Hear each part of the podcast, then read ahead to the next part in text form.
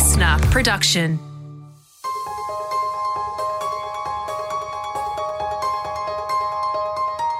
Hello, and welcome to Keeping Good Company, the podcast helping you build business success through culture and leadership.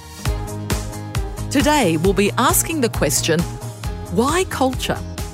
With Kate Evans, Group Executive of People and Culture at Shape Australia.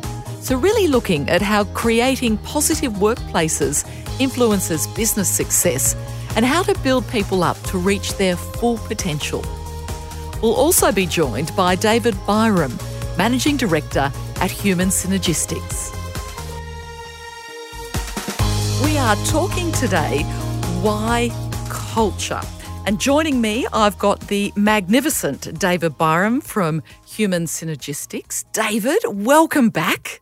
Thanks, Jess. It's great to be back. We had a really good time on our first episode with you. So, looking forward to equally good time today with a new guest. We do have a new guest. Now, before we get to our new guest, we're talking why culture. Bring us up to date. Why does it matter? Oh, look, it's the word of the, the millennial, isn't it? Culture. If you pick up any article, any newspaper, it's going to mention culture, sporting teams, not for profits, corporate Australia. Culture is the key to sustainable success. Unfortunately, as we spoke about in the first episode, a lot of people misunderstand what culture is and confuse it uh, with words like engagement, which is why it's great to have our guest with us today. But culture enables organisations to absolutely deliver, and they deliver for their employees, their customers, and their shareholders. That's the key, and that's why culture is important. And you're going to hear today that culture is led. It's led by leaders and it's led by employees to build a sustainable culture. And you really need to lead your culture and live your culture. And what we know is people are people. And we actually can measure the aspirational or the preferred or the ideal culture of organizations. And across industry, across sector, across level, it's the same. Everybody wants to work in an organization where they can be true to themselves. They're respected, they're making a difference, they're learning, they're growing, they're challenged, and they're having fun.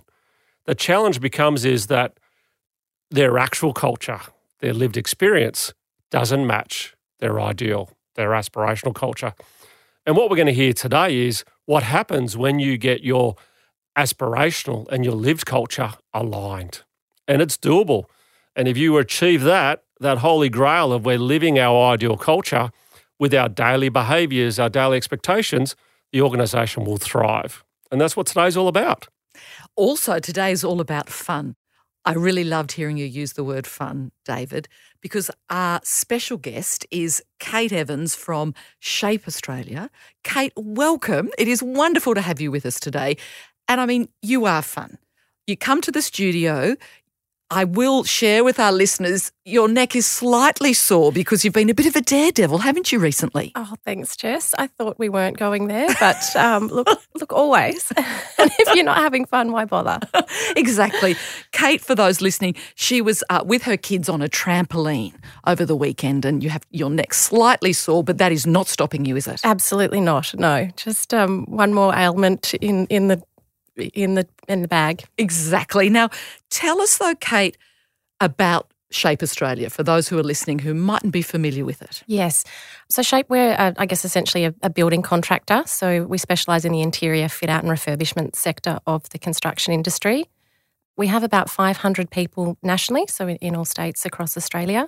And I guess uh, added into that to actually do the work, um, we have about 3,000 subcontractors on our projects on any given day. So ultimately, even though we, we build things, we are only in the business of people.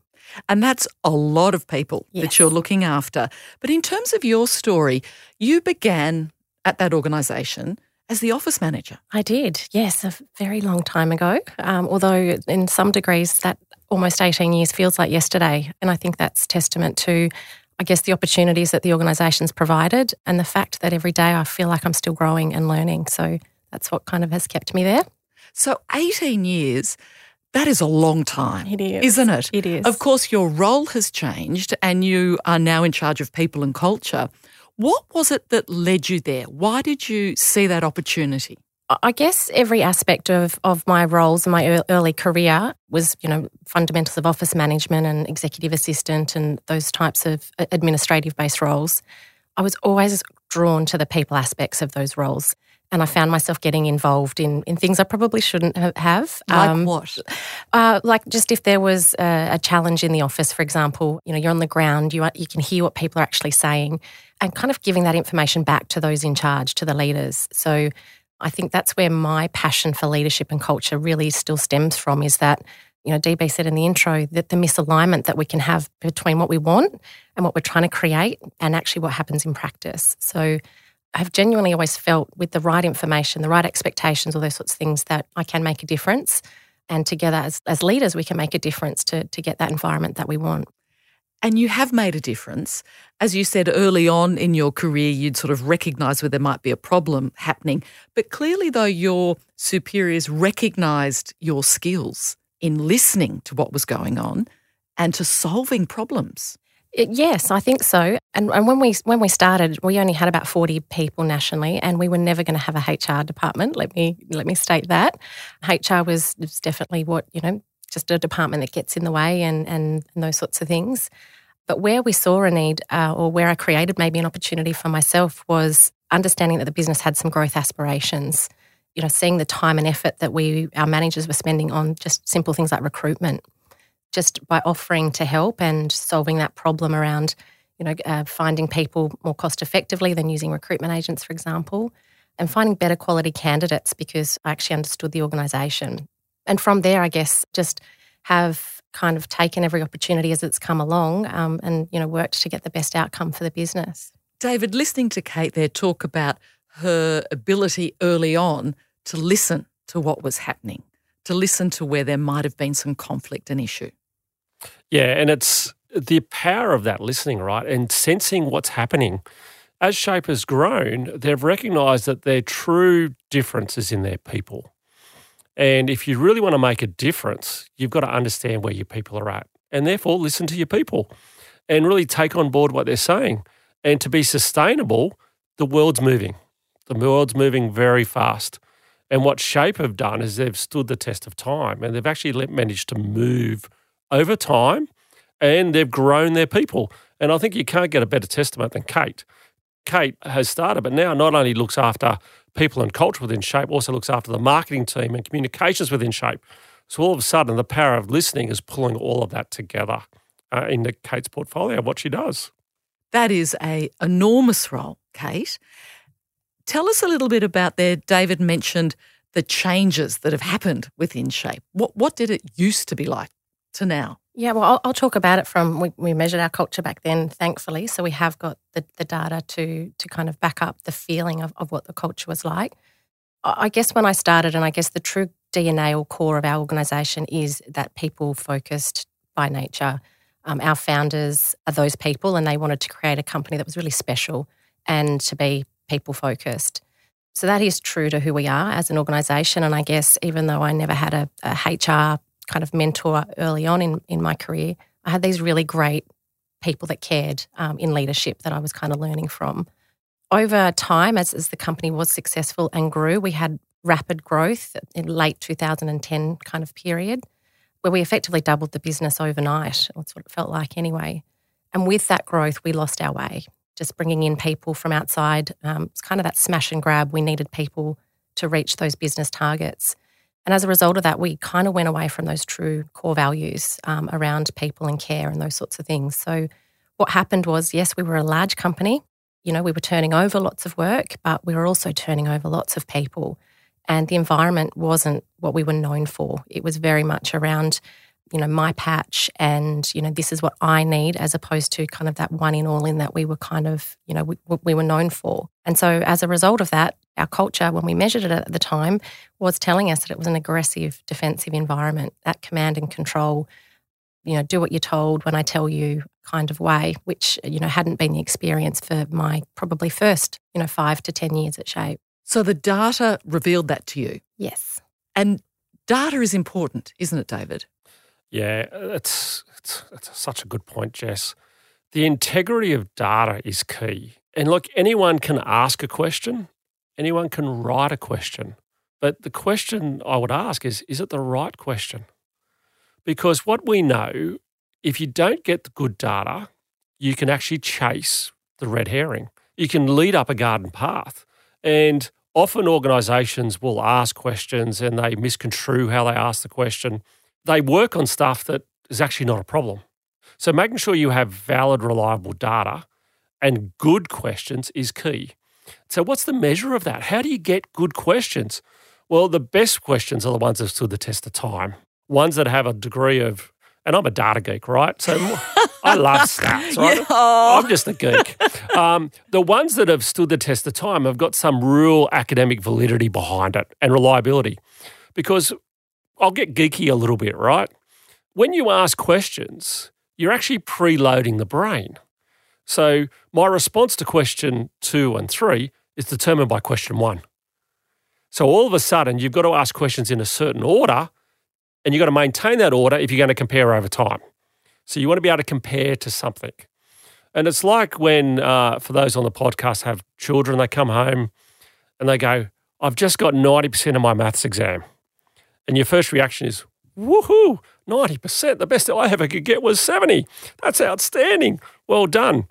And then out of curiosity, you might say, and what was the class average? And they go, oh, the class average was 98. Your woohoo is now, oh my God, Oh, but come on. I just want to step in here for the parents. It doesn't matter. It doesn't matter. It in terms of maths. In of course, of maths. other sorts of data matters. But Correct. This... in terms of maths, it probably doesn't matter. but now this basis of comparison. So what are you comparing to? So really good data and really good questions allows you to compare relative to what we like to talk in the geeky world is a, a research group or a norming group. And organizations that are truly looking to make a difference – or recognise where they are in terms of a broad group, not an industry group. What we know when we look at data, when you look at the average across industries, they're the same. So within industries, what does that mean? There's organisations that are doing it really well. Within industries, there's organisations that have a world of opportunity. They're about the same. But it's where do I compare across this broader data group? Because if you look only within industry, you might be the best of a bad bunch.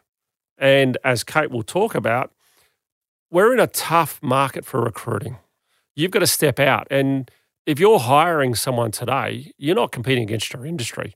You're competing against all industry to recruit.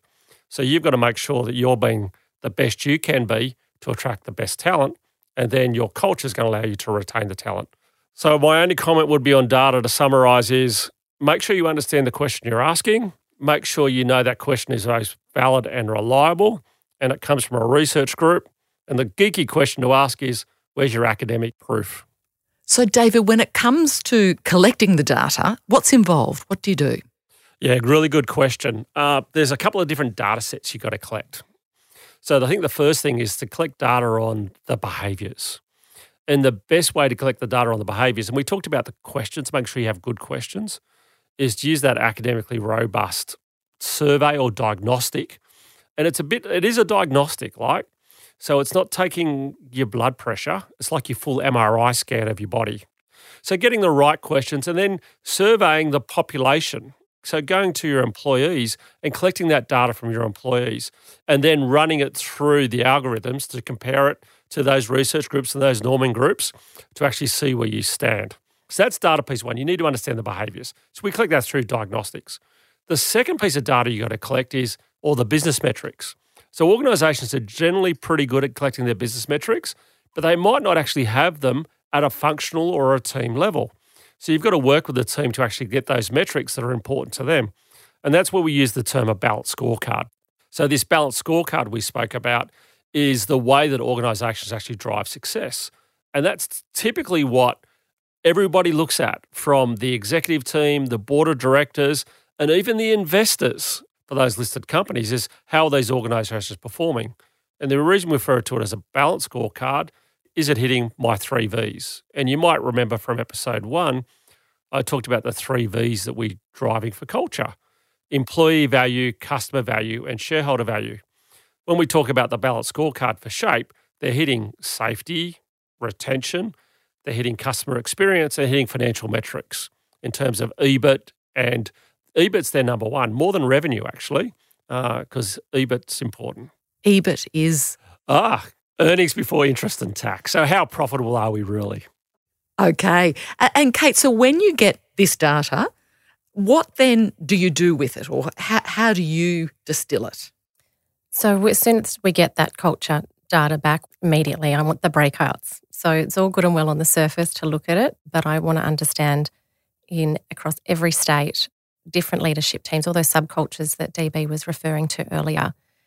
My leadership team now is so obsessed by their culture. Like from the moment they know that survey has closed to the moment we get that back, it's all I hear. Have we got the data yet? Have we got the data yet? So our leaders know that that is our leading indicator to how that balance scorecard is truly going to fare at the end of the financial year.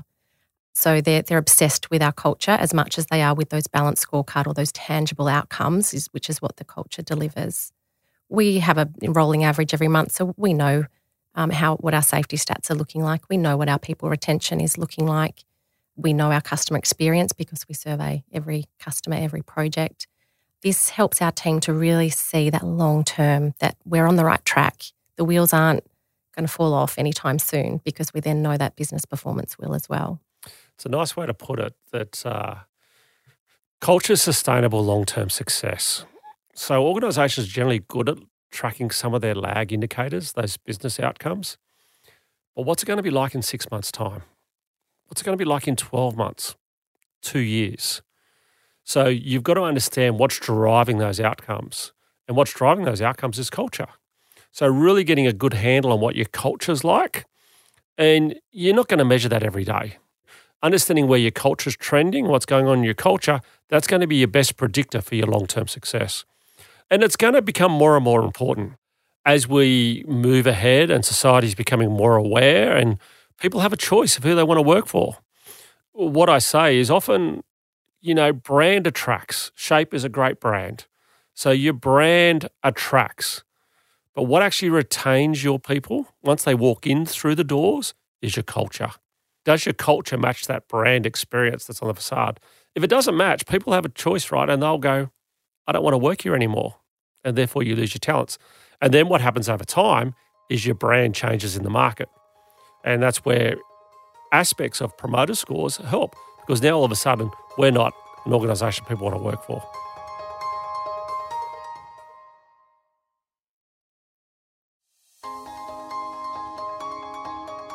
Kate, what I'd like to ask you is that you got those findings back from those questions. The workplaces you said was an aggressive one.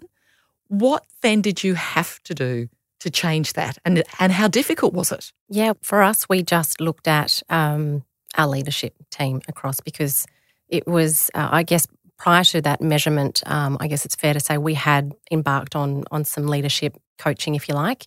So really working on ourselves as individual leaders and the impact that we have. And through that process, it was really clear that we had some some leaders that were on board on that bus, heading in the direction the company had decided to head in.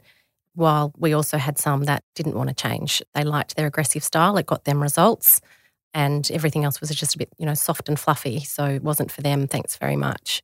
And how do you deal with that then? How do you convince people who are saying, no, no, this works for me, I don't want any part of this. I don't think you can convince. If you you you've, you can give every like anything, you can give everyone all the information. You can take them on the journey. You can you can try coaching hundreds of people that I've coached over my career. You just know the ones that will kind of get there. And straight up now, I think the ones that just aren't interested. And until they have that interest, I don't think you know you can't make anyone change. It's like anything. So for us, you know, we had to make some really tough decisions for those that didn't want to get on the bus to head in the direction that, that we had decided um, was right for our business. Um, yeah, we had to make those tough calls to say this might not be a place that you're going to thrive moving forward because the expectation is around kind of having constructive leaders in our business for that long term growth, not the short term success that that aggressive defensive kind of delivers. And then how then do you move forward from that? So you've got people who you're thinking, no, they're not they're not on board with us, we put them aside, but then to really shift and change and to make sure the people who are there still with you are on board all the time, how do you do it? Um, well, you've got to do it together. So it's it's about understanding at, the, at that vision and that purpose being really clear for everybody. I think expectation is everything. So you know, what are we here for? What what does success look like? And then how do we hold our, ourselves accountable to it? Because it's really easy to fall off that bus sometimes, you know, when when different pressures, you know, hit us from the side and you know, just various challenges that we can go back to those old ways and that short term success rather than kind of long term. So you've got to be there and, and, and be in a position and have relationships to hold each other accountable, to ask those questions. Is that really the right thing to do in this situation? So, and unless you can kind of be all on the same page and have that shared vision, it is really difficult. And to get people on the same page, you talk there about coaching. What does that look like in your world? Coaching for us is is asking questions. Essentially, is the best way I can kind of describe it because that's how we hold ourselves accountable as a leadership team at Shape. Is uh, in in a really non-threatening, constructive way. Just that you know, hey, what happened there? Or tell me more about that situation. Or you know, what were you what were you trying to achieve? So those genuine, open questions. It's a really nice way sometimes to highlight where we might be a bit off track. And in terms of what you've achieved now as a business, Give us a sense of what it's like now from where you've taken it to now. The biggest thing is that sense of camaraderie, that sense of fun. We're in it together. We genuinely are. Do we agree on everything? Absolutely not. Do we feel really safe from a psychological point of view to, to talk openly with each other without question? We've all got different viewpoints. We've all got probably different agendas when we come together as a leadership team. But the way we ground ourselves is always to kind of engage in that conversation. Hang on a minute, what are we here to achieve? So always kind of bringing it back. DB did a, a, session with us many, many years ago where he, he pulled us together and actually just one simple exercise was to ask us, which team are we on? And interestingly, for the, most of us, we all kind of went there, you know, I'm here to represent the people and HR and the safety guy was there to represent, you know, safety and and environmental outcomes and, and those sorts of things when actually, well, what team are we on? We're on just, we're on the shape team together. And we all still talk about that. And again, we can sometimes use that if we need to bring each other back to, well, yeah, which team are we on first and foremost?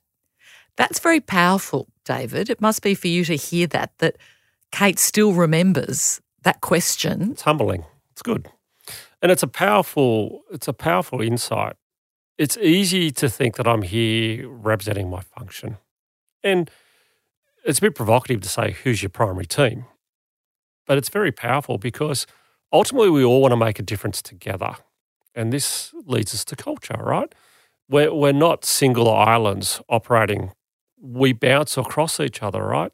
So, how do we actually influence each other and make, a, make that difference together? So, having a recognition that all my colleagues here are actually supporting me, and my job is to support my peers. And our primary team is not our functional team, but it's the lead team I belong to. And that's at all levels of an organisation. So the executive primary team versus the next levels down and so forth in terms of who is their primary team. And until they have that belief that our primary team is my peer group, you won't be a champion team. You'll still be a team of champions. A, a team of individuals. So Kate, to then continue, I suppose, a successful team, what have you had to do? Have you had, had to make changes to make sure people don't get complacent? Um, I think yes. I think we're always evolving. I think we're always kind of questioning um, our approach, the way that we're doing, what's working, what's not, and and we have, uh, I guess, something that we've termed feedback for growth. It's a concept that it's again just uh, something that we can all have in place to be able to give ourselves, give each other feedback on how we, we're going. And that's obviously um, talking about, you know, hey, this is what you've done, what I've observed, which is fantastic. Well done, keep doing it. On conversely, obviously, you know, something that we might need to do a bit differently. And I think that is really, really important. If we don't keep evolving, if we don't keep looking at our business, especially in times like this, everything hitting us from the side, then we're going to go backwards. And so for us, it's always around, well, you know, what do we need to be doing to kind of stay in front? And how do we need to be working better together? All those sorts of things. You mentioned there the times. I mean, I think it's been unprecedented with COVID, with lockdowns, oh. the, the the changes to workplaces and how we do things. How have you been able to to sort of innovate and keep people inspired during this? Oh, I don't know if we've been keeping people inspired. I'm not sure. Um, in saying that, our culture results just came back and, and they're good. Well, congratulations. you. so that was the data That was the showing data, you. yes. Well done. Um, Culture results were great. Yes. the last 12 months has been extraordinary um, without without question. And as business leaders there's lots of times we were in a room thinking have we got this right? We had to make decisions that you know were unprecedented. We just had to make them and move forward with philosophy that again it was always about care. What are we putting our people first? You know how are we getting through this? So we made the decision really early on that we weren't going to make any fundamental changes to our business. We were going to write it out so that we could come out on the other side with our people in place, knowing that we'd need them to kind of get going again. That was really tough when we were shut down effectively for nearly six months across, you know, different states. You know, reduced workforces, supply chain issues, all those sorts of things. So that's that's had a big impact on the bottom line, as it has for all construction companies and many other industries as well that's been really tough. Are we making the right decision for the long term? Are we still going to be viable? But at the end of the day, I think we just stood true to that core of, you know, invest in our people and the rest will be okay. In that sense of being a leader of people during this time, what did you have to draw on to make sure that you could pass that on to, to your teams? Open communication. We just had to draw on the fact of just just tell people how things are, even though we didn't know.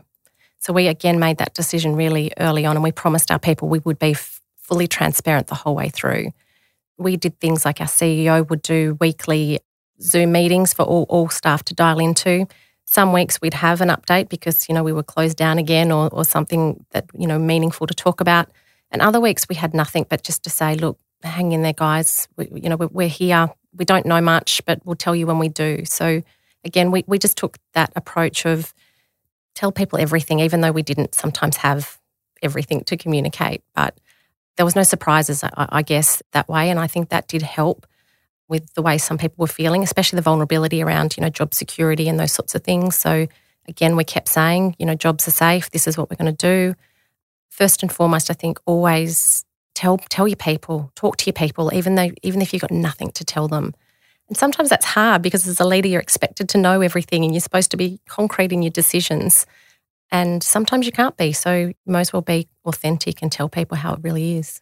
David, those words there of Kate's authentic openness, communicating to people, and the difference that has made during this very difficult time. It's tough. And sometimes you don't know. And the best response is we actually don't know because there was a lot of unknowns over the last two years, and there still will be some more future unknowns ahead of us. And if we don't know, your best response is to be open and say, I don't know. Eh, because people, if you don't communicate, people will fill the void. And they'll fill the void with probably the worst that's going to happen rather than the best. But if you can show that you've been open and when you hear, you're open, you're transparent, people won't fill it with the worst. If you say you don't know, they'll go, they'll tell us when they know. And we don't need to worry at this point in time. And it's interesting because all of a sudden now I have this world of trust that I'm building up because I'm being authentic and I'm respected as a leader and as a leadership team. And I know they're going to look after me. And that translates to business results. And what you see, and I don't want to steal any of Kate's thunder, but what you see in shape is they have a balanced scorecard, a very robust balanced scorecard if you look at the metrics from when they had that aggressive, defensive, dare I say, command control, dog eat dog culture to where they are today, and as they've grown that ability to care and support, be curious, be creative, be open, be authentic, it's actually changed their balanced scorecard. But I shouldn't steal any more of Kate's thunder. Kate, tell us, tell us more, please. Well, look, culture drives business performance. That's our experience. And I guess now we have, well, when we first found the correlation, I think, which is what just drove a lot of our change, it, it drove a lot of those leaders to want to get on board, I guess, to answer your earlier question. What we discovered at that very first point of retesting again was this direct correlation to business performance when we looked at the, the demographics of our data. So even though we had uh, still, I guess at the core, our culture looked okay on the surface, when we went underneath and really started to break it down, the correlations were weren't great in some of those states where we had this aggressive leadership, which we knew about. I guess that started the fascination around data for us. And I guess what we've now seen is in our seventh year of measuring that against um, our balance scorecard is the correlations are identical year on year, state on state, problem on problem, if that makes sense. So um, for us, it's it's the measurements uh, around our people, and so the rate in which they leave us or they choose to stay, our diversity uh, and inclusion, promotion percentages, all those sorts of things. Um, safety, obviously, in, in the construction industry, it is our number one priority that, that people go home safe and that they, they work in a safe environment. Obviously, financial performance, quality of, of the product, and customer experience. I was thinking, what's the fifth? So, the rate in which our customers choose to buy us. And as a result of that, you know, we've, we've just seen year on year all of those stats go in the right direction in line with those culture results. And that is phenomenal when you think about it. When you think about what we have been through as a community, as a workforce, with COVID, with shutdowns, with the impact on the construction industry, it is, I mean, you must feel surely so, I don't, want, don't know if vindicated is the right word, but just rewarded and enriched that this is what is happening to your organisation. Absolutely. And, and I guess this this year, waiting for our culture results, I, I must say, DB knows this. Um, I was feeling sick, if I if I'm honest, because of the uncertainty that we've been through in the last 12 months, um, and I wasn't sure how they were going to come through. So for us to have the culture coming back in as it has, even through these times, as I've now just kind of talked to all of our leaders about now, saying it just goes to show how deep that culture is we're still telling our people how we expect them to behave in order to kind of thrive and, and get ahead and how they should interact with each other. We haven't deviated from that, even though everything's a little bit uncertain still and there's lots of pressures from supply to margin and all those sorts of things. Our people are still hearing from us that, you know, we're going to get through this and we're going to get through it, you know, in the right way together. Now, David, that must be music to your ears as well. Kate's hit on something very subtle that in organisations, subcultures absolutely exist, either at a functional level or a geographic level or at a team level. The data says that different subcultures lead to different business outcomes.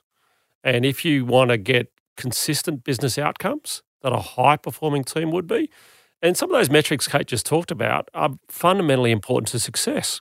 Like we want to make sure we're retaining our best people we want to make sure that our people are going home safe. We don't want our people to be hurt. We want to ensure we're delivering on our promise to our customers. So we want to have that high quality of excellence that we deliver. We want to make sure that our financial backers, our shareholders, are getting a return because we want them to invest and continue to invest in leadership, invest in culture, and invest in projects. And what Kate has shown is that, and what the SHAPE team have shown is that by actually building a constructive culture, you tick all of those measures and you can identify when it's not quite so right. And it's not that it's bad, it's just not quite as right. So we can now actually place some focus there. We can support those leaders, support those teams. And I remember when I first saw the correlations, and there's been some research studies done where they lined up their geographic states. The states who had leaders that were leading by example, being open, being curious, we're creating cultures that were supportive, engaging. Let's make a difference together. Let's all work together. We're generating outcomes that was substantially higher and more sustainable than the states that weren't. Finally, Kate, I wanted to ask you for people who are listening, what are one or two key points that you think are key to having a really good culture? an engaged leadership team that understand what your business success or what, what your business is striving to achieve is, is fundamental. Any organization, well, it'll have its own systems, its own structures, its own approach to doing business, but it's leaders that actually influence how we actually achieve that. So if you haven't got your leadership team collaborating and working together, it's, it's much more difficult, I think, to achieve. David, some final thoughts? Wow, where do I start? There's so much. Um, there is. My head is still reeling with data. um, uh, so let's start with data. Capture great data. I'm not going to say good data, I'm going to say great data. Really understand the data you're getting and the questions you're asking because you can be really led and make sure it's a comparison to a research group so you know where you're going. So, number one, get good data. Number two, we know culture drives performance. Leadership drives culture, but culture drives leadership. So you've got to work, and you heard from Kate around engaged. I absolutely agree. Having a fully committed, curious, courageous leadership team is the key. And then that will drive your culture, and your culture will drive what the leaders do. And sometimes, as Kate said, some leaders might elect to depart, and that's okay. My final comment would be don't assume and don't rest. Your culture is alive, all right? It's a living organism. Just because it's breathing and well today, if it heads into stark, stormy, treacherous waters, uh, like we have in the last two years, you've got to work at it. In fact, you've probably got to work at it harder. And on that note, I think I'd have to congratulate Shape because not only have they maintained the work they're doing, they've actually worked harder to keep their culture, which, to what Kate said, it's going to stand them a good stead for the future. Thank you, David. And Kate Evans, thank you so much for your insights and for sharing your success story with us today. Thanks for the opportunity. Thanks for listening to this episode of Keeping Good Company. In the next episode, we'll be chatting with Guy Strong, country head at Sandoz Australia and New Zealand, about culture in action to discover the relationship between culture and performance. This podcast is a listener production brought to you in partnership with Human Synergistics, hosted by me, Jess Rowe, produced by Kelsey Menzies. Executive producer is Todd Stevens, with audio production by Kelly Folston.